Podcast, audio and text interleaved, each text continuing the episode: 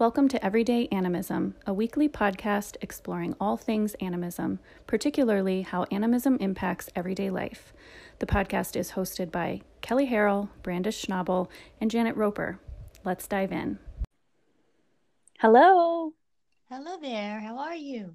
Good. How are you? I'm doing all right. Thank you. I think we've just got Janet to come in here shortly. We are having the most gorgeous weather. I literally went out you. Hi, Janet. Aww. How's everyone doing? Janet. Wonderful. All right.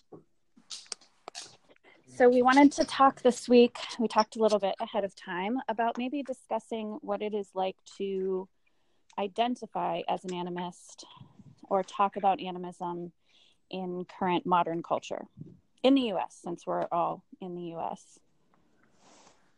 So, do any of you want to kind of talk? Do we want to talk about how that complicates things, or just generally what it's like for each of us personally to identify that way? I think all of the above, and mm-hmm. also mm-hmm. kind of the collective barometer, you know, mm-hmm. for, for where that falls, because I kind of have a perspective on that as well. Okay, why don't you start us off then? Well, this is the part that I find myself in consistent disbelief over, but it's not the cool club to be an animist in the pagan community.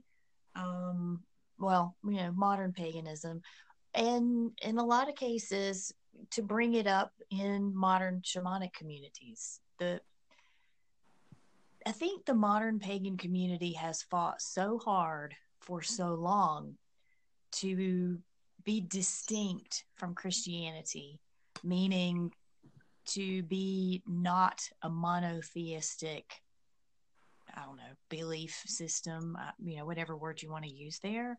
Right. But, um, I mean, it, it's pushed so hard against a monotheistic community that it's kind of sort of by default established polytheism and theism as what should be considered the neo pagan norm, which by default means animism is not the cool club. So it, you know, even from this anthropological and um, academic perspective, where animism is considered um, a step back, it's considered ignorant and uncivilized and savage, which, if you want to sit and think about that for very long, carries some really strong racist connotations, very Yes. Um, you know, it, it's like a, a lose lose situation because it also carries some noble savage connotations, also, which again, deeply racist.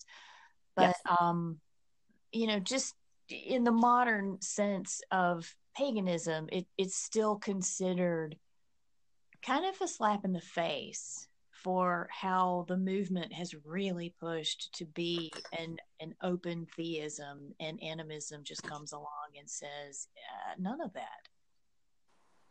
Yeah and i think um, modern paganism or neo neo paganism being being feeling very polytheistic and it it feels that way it felt that way in the particular course of druidic study that i um, spent a couple years in, the polytheism of it is specifically what didn't resonate for me and what led me, what actually led me to animism of a more non theistic understanding of, you know, personhood for everything and that worship it i mean for me feels problematic. It feels like where things become problematic. And that's just in my experience but i'm wondering um, so how um, and kelly i know you've spent a lot i think of the three of us you have spent the longest time identifying openly as an animist and um, using the word animism. So maybe you can speak to how that's evolved like personally in expressing that as part of your belief system or your identity in different spheres of your life. I find that in opening the conversation, sort of you know, not unlike shamanism, but specific to animism, that when I say that, people are like, I don't even know what you're talking about. But when I start expressing the the experience that everything has a soul, they're like, oh, yeah, yeah, well, I think that too. And so it is curious to me that we have this cultural pocket that we put animism in that's that is sort of this latent awareness that everything is alive, mm-hmm. but there's not a conscious effort to engage it and make it part of the everyday spiritual path or even hold it up next to what we actually consider our everyday spiritual path to be and say you know what? These things don't match. Yeah. And i i think there's like a when i because i've also had that experience of saying you know um, i'm an animist or animism's you know the best way for me to describe what my personal beliefs are um, and we get into that conversation and someone says like oh yeah yeah I, I resonate with that or i believe that mm-hmm. too but when it gets down to so do you believe that your shoes are right. you know like it, it, it, when you get down into it it's like oh there's like this discomfort and there's this there's a projection. right. You're crazy you know when you start talking about you know yeah. my blender has a soul or my you know my television has consciousness it makes people very uncomfortable not just with the idea but with you. Yeah. And it, i think there's the, the hierarchy aspect of how m- the world tends to see people in comparison to everything else. That we are at the top of a food not just at the top of a food chain but are we? And right and that there's a worth associated with where we might fit in the evolutionary chain or because we make things or we use tools or like that there's somehow more inherent worth in us and the things that are like us. And so uh, you know your handbag there's no one really wants to sit with the idea of like you know the fact that you might want to treat it a certain way or that it simply is alive because it is. And there doesn't well, do have you, to be. Yeah. Do you think that that's true even as kids? Because i remember as a kid that everything i would talk to everything and i would be asking you know my mom's purse if the purse wanted to go on the trip that we were going on. Um, mm-hmm. and i wonder if that is just bred out of us so to speak as we age. Well absolutely. It's considered childish and immature and as we i mean you know there is an age of consent. There's there's an age where we are become accountable to our own consciousness and our own belief system. And it's curious because across cultures and across traditions across healing systems it's around seven to eight years old.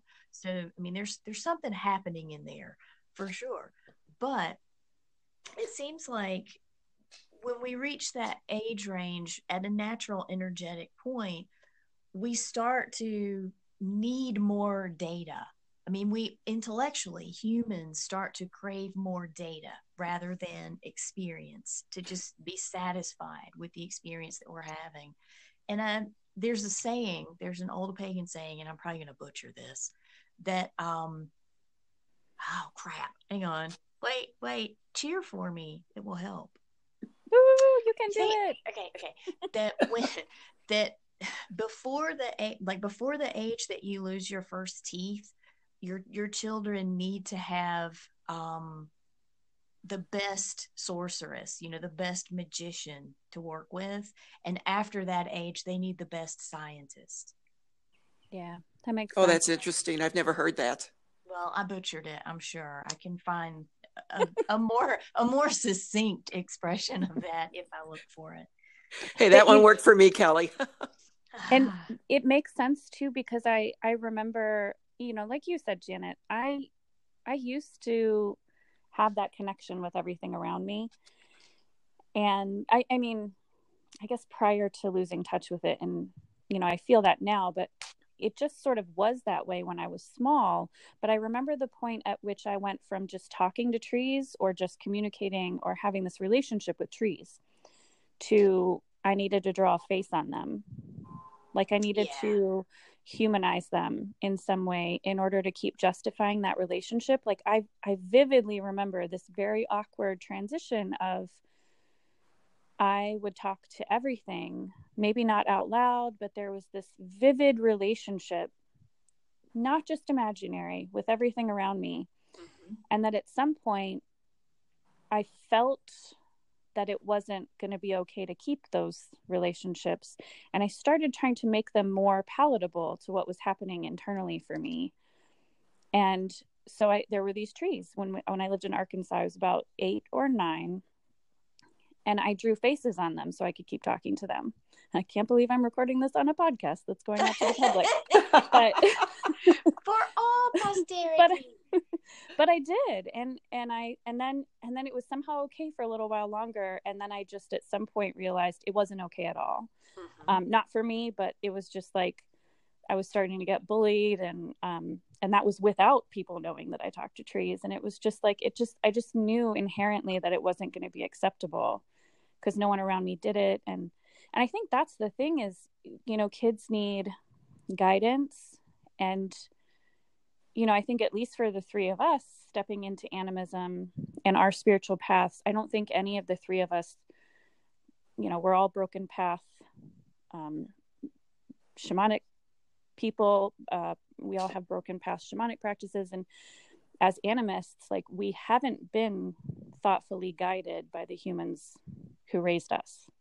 I will say I was. My my grandfather, okay. and I don't know I'm not entirely sure where he got this, but he very much taught us that everything is alive.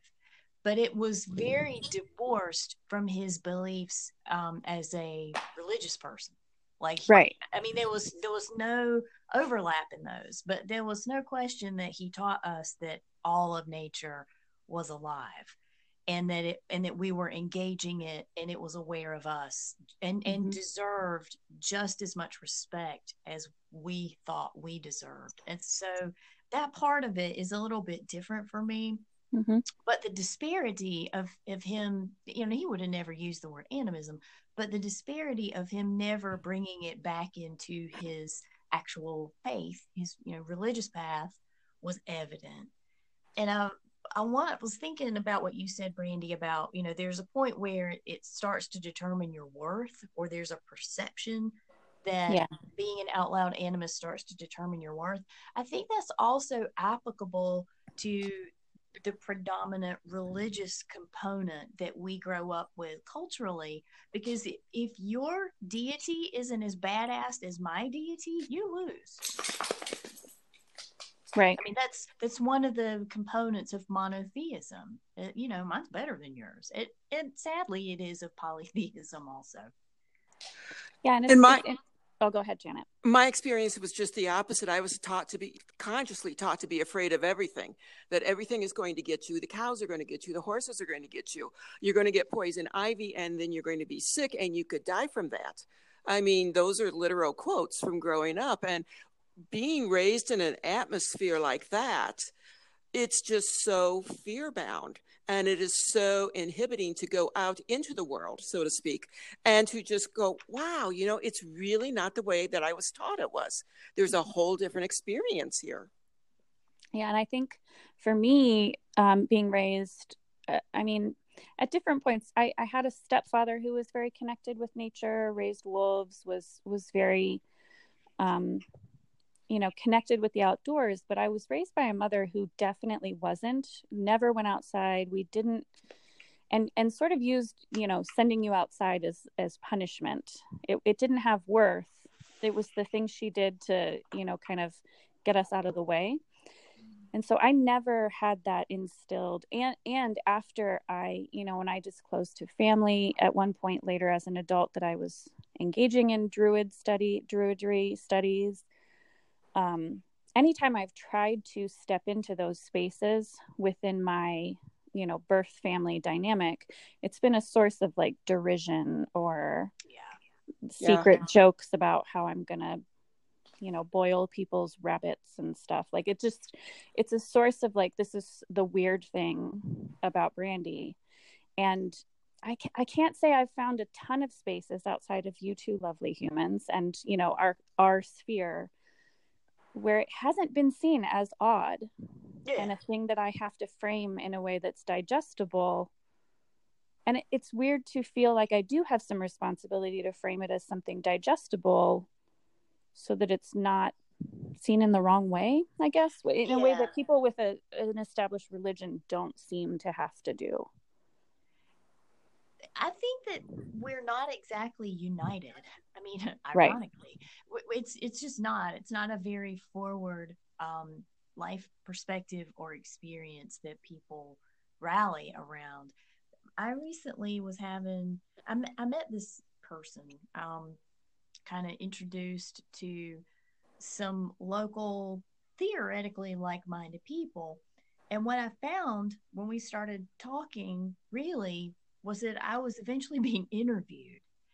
And when I it got down to like really granular grilling me about what I experienced or thought about specific aspects of um, Old Norse culture, I did not pass the test. And it was very evident. And the, the breaking point was when I said, I let them tell me. I, I don't Mhm. project. This is this is how the books say it goes, and you know I'm Odin's bitch or you know any of that stuff. But I just was like, no, I- don't experience it that way, and I let the experience dictate where it goes, and, and it was Mhm. the end. And I? I think I I think that's a huge tie-in to why I think it's an uncomfortable thing is because um, it is experiential. And I remember even in our first episode when you talked about it that way, Kelly, there was like a little I had a little internal twitch of like, oh, people are not gonna like that. Not in a way that was problematic, but just in a like even I could still tap into where it's uncomfortable that it's just experiential and it doesn't come with a manual. Right. and we didn't write the guidebook. Um there's no religious text. There's no it just is. And and in that way no one gets to be the expert on it and no one gets Yeah. to be in charge of it. And that, i think that's uncomfortable for people. I think it goes beyond religious uncomfort too. It goes to just downright scary. How do Mhm. I operate where there's not an expert telling me what to do and how to feel? we Mhm. are the religious text. I- I mean, our Yeah. cellular experience and memory is the religious text, and that's that's what's hard for people to accept because, you know, even people who identify as pagan and vehemently do not identify as Christian still embrace that some higher authority has to set the parameters, and if it doesn't, then they don't know how to set them for themselves one of the Mhm. things when I first started working with other people as a shaman, one of the biggest things that would come up is people would say, um, when I tell people I'm a spiritual person, but I'm not a religious person, it freaks them out. And they, they couldn't figure out why, because in their minds, they're still saying I'm on your team. But what they're Yeah. hearing is if you could just come right out and say I'm a Satanist, they would feel more comfortable with that than you not taking a container at all. Because yeah because you can go home and google whatever they believe and you feel like you know them already Yeah. Even if it was wrong, you Yeah. would at least have some parameters to wedge them between and feel like you're still the authority. Yeah I, and i will say you know in terms of talking about how you know we each personally identify in an animistic way um it's been interesting. I can think of two distinct experiences. One was bringing up animism to a fellow shaman locally and seeing a blank look on their face that i wasn't prepared for. Oh, God. and and it and it from someone that i you know it's not a lack of willingness to know but it was clear that it that their training or like however they came into that path and however they were walking it that it had literally that word had never been used and and It's that was kind of a, a shocker for me It's a source of grief to me. It, Mhm. Grief in a sad way and grief in an anguished way, also. I Mhm. can't tell you how many times I've been in company, in community with modern shamans who go, What's animism? And I can tell you that's a Michael Harner projection. There, I said it out loud. It's not just in words. I said we're in big trouble in this episode Well, I know, I know. but but for real, Michael Harner is the one who put that forward as you can just do this and you don't need to know where it came from. You don't need to know it's your birthright. It's okay. And that's true to a large degree. But you know, everybody went batshit because he talked about how his approach to shamanism, core shamanism, was cultureless. And if we're having a people conversation, one, there's no such thing as cultureless. Yeah. If we're if we're having the real service to community conversation, there is no such thing as cultureless because your first community is the nature community you live in and among every day. And yeah. that's animism. And and you know we've talked about how like you know some of his approach I think was to remain safe and avoid cultural appropriation but that was the one community he could have leaned harder on and w- would have been safer in just you know you you can't go out back and appropriate the grass in your yard you know it's like that would have been the safe community to lean into in a way his, like and in his, throwing it out it you know yeah. Was, yeah his logic on that was all about middle world being an unsafe place. Mm-hmm. And because it's not a place that you can teach in a weekend workshop. And and the whole model that he created for shamanism had to work in a weekend workshop or at least be stuffed into a sequence of weekend workshops. And you can't do that with middle mm-hmm. world stuff. And I think that I, am this is my own idea. I don't know this. There's no grapevine backing this up, but I, I think that's why he de emphasized middle world stuff, thus animism, because we live. Do you want to explain real quickly middle world just because we're, you know, we're animism and we're not, we haven't yeah. delved into shamanism? Yeah. Good point, Brandy. Things that Harner put forward in making shamanistic techniques easier for people to learn was this division of a triple world cosmology, meaning in an upper, lower, and middle world, there are these well defined strata in which we send an aspect of our soul to travel specifically to one of those areas for a particular kind of information or healing that's brought back to be engaged and incorporated actively in everyday life. So they're they're destinations, but those destinations hold specific kinds of information for what we may need to accomplish in everyday life. And so the middle world is the aspect of that spiritual strata that is closest to how we live everyday life. I, I feel like it is the earth soul and and all the things encompassed in that earth soul sort of mm-hmm. container and and i kind of um you know in my brain i kind of rush i i kind of reconcile it as the energetic the energetic layer of everything to me it's like the animist the animistic layer it's like the layer yeah. of where yeah. everything yeah. is connected and all of that essence is a specific overlay over the physical that we see around us yes and for me when i'm engaging in animistic practices like they're almost always middle world in that i just yes. am reaching in and stepping out of myself energetically and into the energy of what's around me so it does feel like a loss that that that isn't as um, emphasized. Well, and Harner didn't originate that triplicities, and I, I don't mean to project that he did, but it mm-hmm. was it was the easiest way for him to teach people the technique behind mm-hmm. ecstatic trance. There are other cultures that have a triple world cosmology, but there are also other cultures that have many, many what you would call worlds or strata in their mm-hmm. cosmologies. Yeah. This, you're so articulate about defining these things. Yes, you I are. so I've been doing it for long damn enough. I should be. Don't ask me a math question though. so the the other the other example of where this has come up in a way that struck me in my in my personal life, just around and other than the sort of there are a lot of ways it always goes when I have this conversation. I think we've talked about some of those. One of the other ways that it came up for me was um, I was having one of those conversations where when you were talking about feeling interviewed, Kelly, it was like, oh, that's what happened. I had this friend last year that asked me about my shamanic practice and ask and and animism almost immediately came up because she was more asking about my beliefs and um and you know i started talking and she was someone who's very uncomfortable with spirituality admittedly. Um and when i started talking about the idea that i think of everything as having worth um it it sort of made her visibly uncomfortable.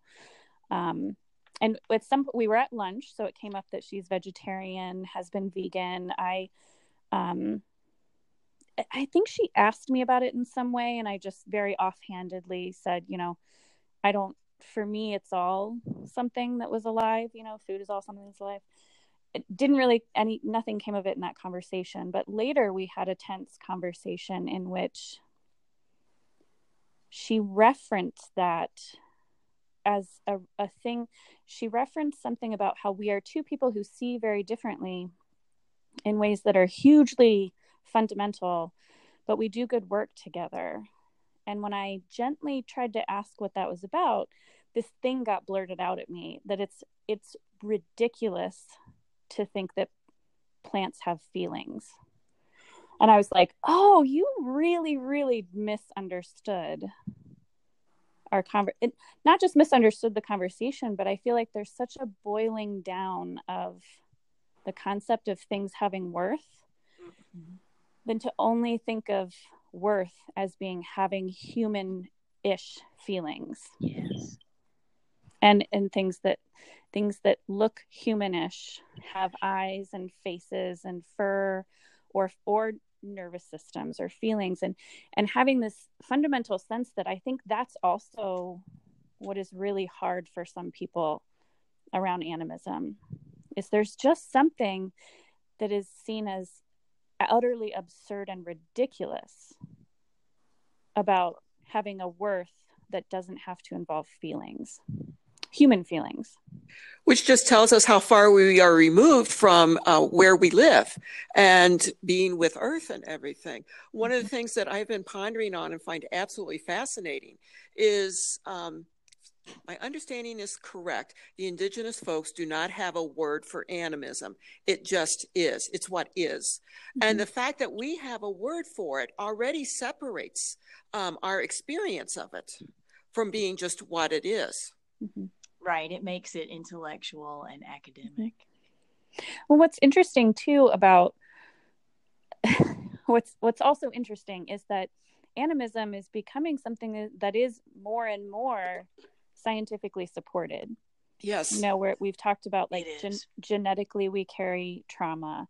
Trees have networks in which they help to heal other trees and they communicate and there's there's language and communication and um awareness in things that you know i think even a decade ago would be ridiculous to say in mixed you know general company in this culture and all of it's becoming you know the latest scientific study that's being published so it's very there interesting. are re- mm-hmm. there are recordings of plants singing of plants making music and they're just gorgeous to listen to. Mm-hmm. And each one is so different from the other. A birch is different from a rose. It's just incredible to hear that. Mm-hmm. It'll be interesting to see what this conversation is like about animism and about who we are in relation to everything around us in even 20 years. How different right. that conversation may be. Yeah. Well, you know, when we have to figure out how to hunt to feed ourselves and where we're going to get our water from. Right, since we're headed for an apocalypse. Sorry. Sorry to be the one. Yeah. So, quick, I thought, you know, quick to, I let this, this has gone a little bit over, but I feel like this is a really interesting conversation. We can certainly continue it even in the next one. But I wondered if each of us could go around and say, you know, what is your elevator pitch for animism when you're when you're talking about it to a person who has no idea what that word is, and they're probably not within like a you know you're talking to someone who's maybe not even in the realm of like pagan or um, spiritual rather than religious they may be someone with no sense of any of it what's your what's your quick spiel to kind of address it and not go down you know a, a, a rabbit, rabbit hole? hole? yeah a rabbit hole what's your pitch you know when you're at lunch or something and it's just like oh god i don't want to go down this but you asked me what it was like what's your what's your quick definition hang on I'm looking for it because I wrote this in a book. This is why I write things down. I can't remember anything. Seriously. So I so I mean I'll start because I I knew I was going to ask the question, so I'm the most prepared. So, Cheater. if I'm sitting at lunch and somebody, you know, I, you know, it comes up whatever way. Someone's like, "Well, what's animism?" I typically say, um, animism is just a basic experience or belief that everything has a soul or worth or essence, whatever you believe around the concept of a soul or something like a soul. Because I find I find that soul can be charged, and it is for me even sometimes just because of my my history in terms of religion. So I'll just say, you know, it's just um, I believe and experience that everything has an essence or a soul, and that my relationship in terms of my spiritual practices are all framed around an understanding that everything around me does have that essence worth personhood. Um, and that typically adds that that typically leads to a couple more questions but that's usually just how i started off i guess. What about you stole mine. I was gonna say that. I really was gonna say that um, probably, I was going to say that too. I know, you know, right? I think the the most succinct elevator pitch is that it's everything that is alive is alive, which again is not a quote originated by me, and nobody can really find who the actual source of that quote is. It just gets thrown around in all the shamanic circles. But um, I was looking in the Teen Spirit Guide to Modern Shamanism. I, I talked about this in the preface, but I think my uh, my most succinct way of expressing animism is that it's an ancient expression of awareness beyond the self. Mm-hmm. Yeah, yeah, and I mm-hmm. like the that everything is alive as well, and that usually leads to my um, sort of caveating, offering the caveat that life looks very different depending on what you're looking at. That it that doesn't mean that everything is human or has a life that is inherently the same as human life or maybe animal life, but that everything does have life, energy, essence, soul, and is thus to be respected as a participant in the universe, I guess. And consulted. Yes, absolutely. Yes. I usually don't lead into that with someone who didn't understand most of what I said. Because you broke them, you, you'll just break them. Yep, yep, yep. so, and Janet, do you any any other framing that you usually give? Um, what you folks said, and also I tell people to just go out into nature and experience it. And I know that sounds simplistic, but when they're out in nature, to focus on one of their senses. So the sense of smell, what are five scents, five odors that you are smelling? That's from animism, mm-hmm. you know, mm-hmm. assuming they're in nature and not standing on I 90 with all the traffic going by. Um, but to open up their senses to see what's really out there mm-hmm. in the world and to have that almost like newborn, newfound experience mm-hmm. of experiencing that yellow flowers. Yes, it's a yellow flower, but there's this vitality behind it that when you look at it for what it is, you're mm-hmm. actually connecting with that vitality instead of quote unquote just a yellow flower. And I say that because right now there are yellow flowers that are peeping up on the mountains. Mm-hmm. I like that. And I, I like the idea. I actually, in one of the groups I do at my practice, the homework for the past couple weeks was to go outside. And since it's nice weather, at least in the northern hemisphere right now, um, to barefoot stand on some earth to find a space stand on the grass stand in the dirt spend you know five minutes and just be aware. And that's kind of the intention uh, around it for me was to you know look around and you don't have to choose animism or choose those relationships. You can just stand in a space look at what's around you inside too. And simply be aware of the relationship that you have with every single one of those things and if you start looking at the relationship each of those things has with each other that's that's animism Yeah.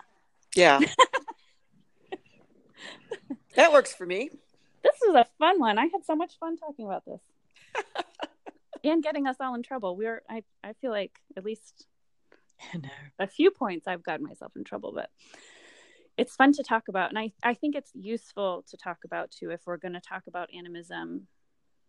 You know, it's, it can, I feel like people who may be listening and considering this, this language and this type of relationship and stepping further into this, that it can be kind of daunting to consider how to, how to verbalize it to other people and even to yourself. So hopefully some of that was helpful here. So It's curious because, you know, I work with a lot of people who um, are interested in some caveat of shamanism, but they'll often say, I don't want to work with people. And I'm like, you still have to understand how you're going to engage this and articulate it. Because Mhm. even if you don't work with people, you're still in the community. You're, Right. you're still And which people? responsible. f- right, right. Yeah.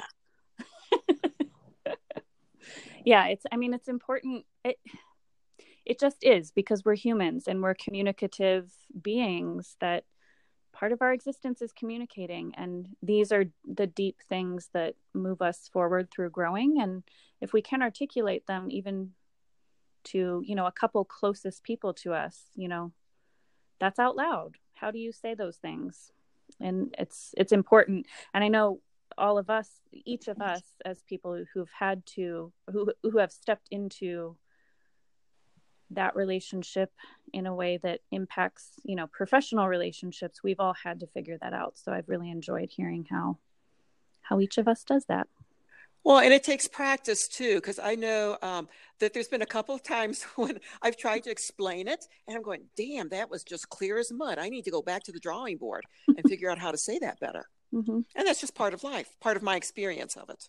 yes yeah articulating ourselves in all ways is you know i i think that in the way that i sometimes think out loud and figure things out loud i think the way that we learn to articulate ourselves helps us to helps us to understand ourselves better too Exactly. So thank you this was a this hopefully everybody's okay with this being a, a little bit of a lengthy one but i think it was a really great conversation This was fun. yeah thank you so Thank much you. for the conversation. Um, all the info on how to follow us and everything is coming up in the in the closing segment. And um, but as a reminder, ev- everydayanimism.tumblr.com. If there's any aspects of any of this that you have questions about, feel free to hit any of the three of us. Contact info and everything is on our website. And if you want to hear more about any of this or have a specific topic for next week, just hit us up and let us know. Yeah. Yeah. Yeah. Yay. See you next week, ladies. Bye bye. bye bye. Have a good Bye. week. You too. Bye. Thank you so much for listening this week. If you'd like more information on Kelly, Brandis, or Janet, or to listen to past episodes of our podcast, get some more information on our resource page, you can find all of those tidbits at everydayanimism.tumblr.com. See you next week.